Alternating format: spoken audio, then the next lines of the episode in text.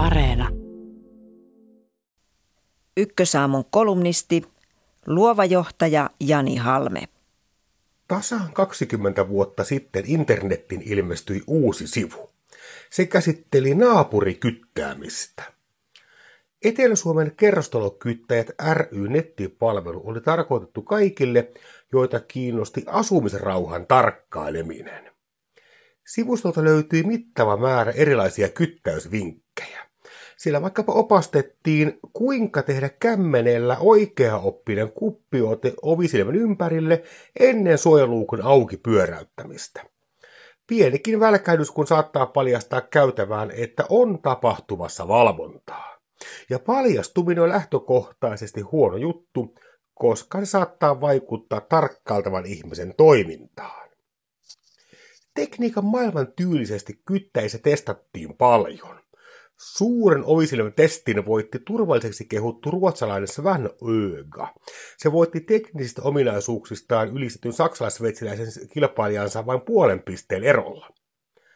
Suurimpia hittejä oli talolista, jonne kaikkiaan lähes 25 000 suomalaista kävi kirjaamassa oman taloyhtiönsä kyttäyskuulumisia. Sivustolla julkaistiin myös parhaimpia kurinpalautuskirjeitä, eli heippalappuja. Parhaimmillaan sivu oli 20 suosituimman joukossa koko Suomessa. Mistäkö tiedän tämän kaiken? Koska olin itse sivuston toinen tekijä turkulaisen kaimani kanssa. Oma alter egoni oli ESKK puheenjohtaja, ylivääpeli EVP Keimo Hansio. Ja yhdessä Kaimani kanssa keksimme kaikki vinkit ja testit ja taitoimme sinne tulostusvalmiita kylttejä.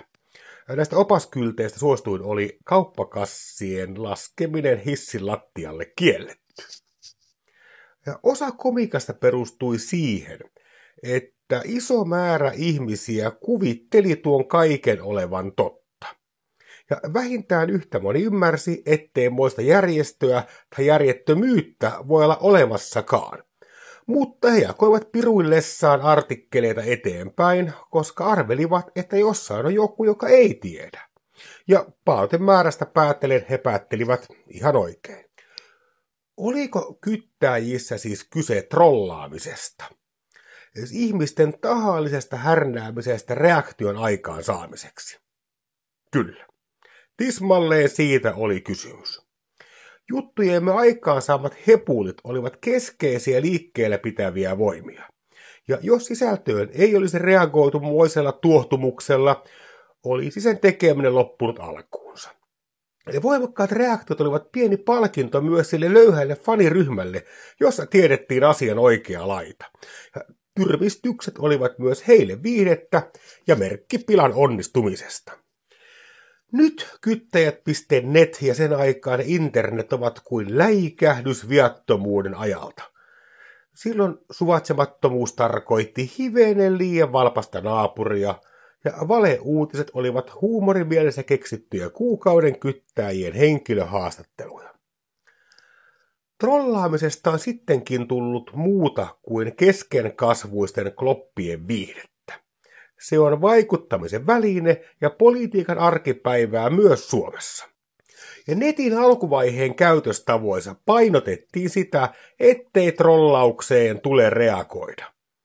Kun kukaan ei ruoki trollia, se kuolee. Tämä tapa on unohtunut. Se on unohtunut täysin. Nykyään jaetaan innokkaasti etenkin sellaisia näkemyksiä, joista ollaan täysin eri mieltä. Halutaan tuoda näkyväksi omalle seuraaja- tai ystäväkunnalle, miten pölvästejä ne muut ovat. Riittää, kun etsii jonkun toisen ihmisen kasaan saavan ajatuksen, toteaa sen tyhmäksi ja jakaa sen. Väitän erittäin monen sosiaalisessa mediassa aktiivisen ihmisen tunnistavan ilmiön. Moraaliposeerauksen ja säännöllisen oikotin houkutusta ei silti haluta vastustaa. Mikä trolliviestin jakamisessa sitten on niin huonoa? Koska se osaltaan ääripäistää keskusteluilmapiiriä ja sitä kautta koko yhteiskuntaa.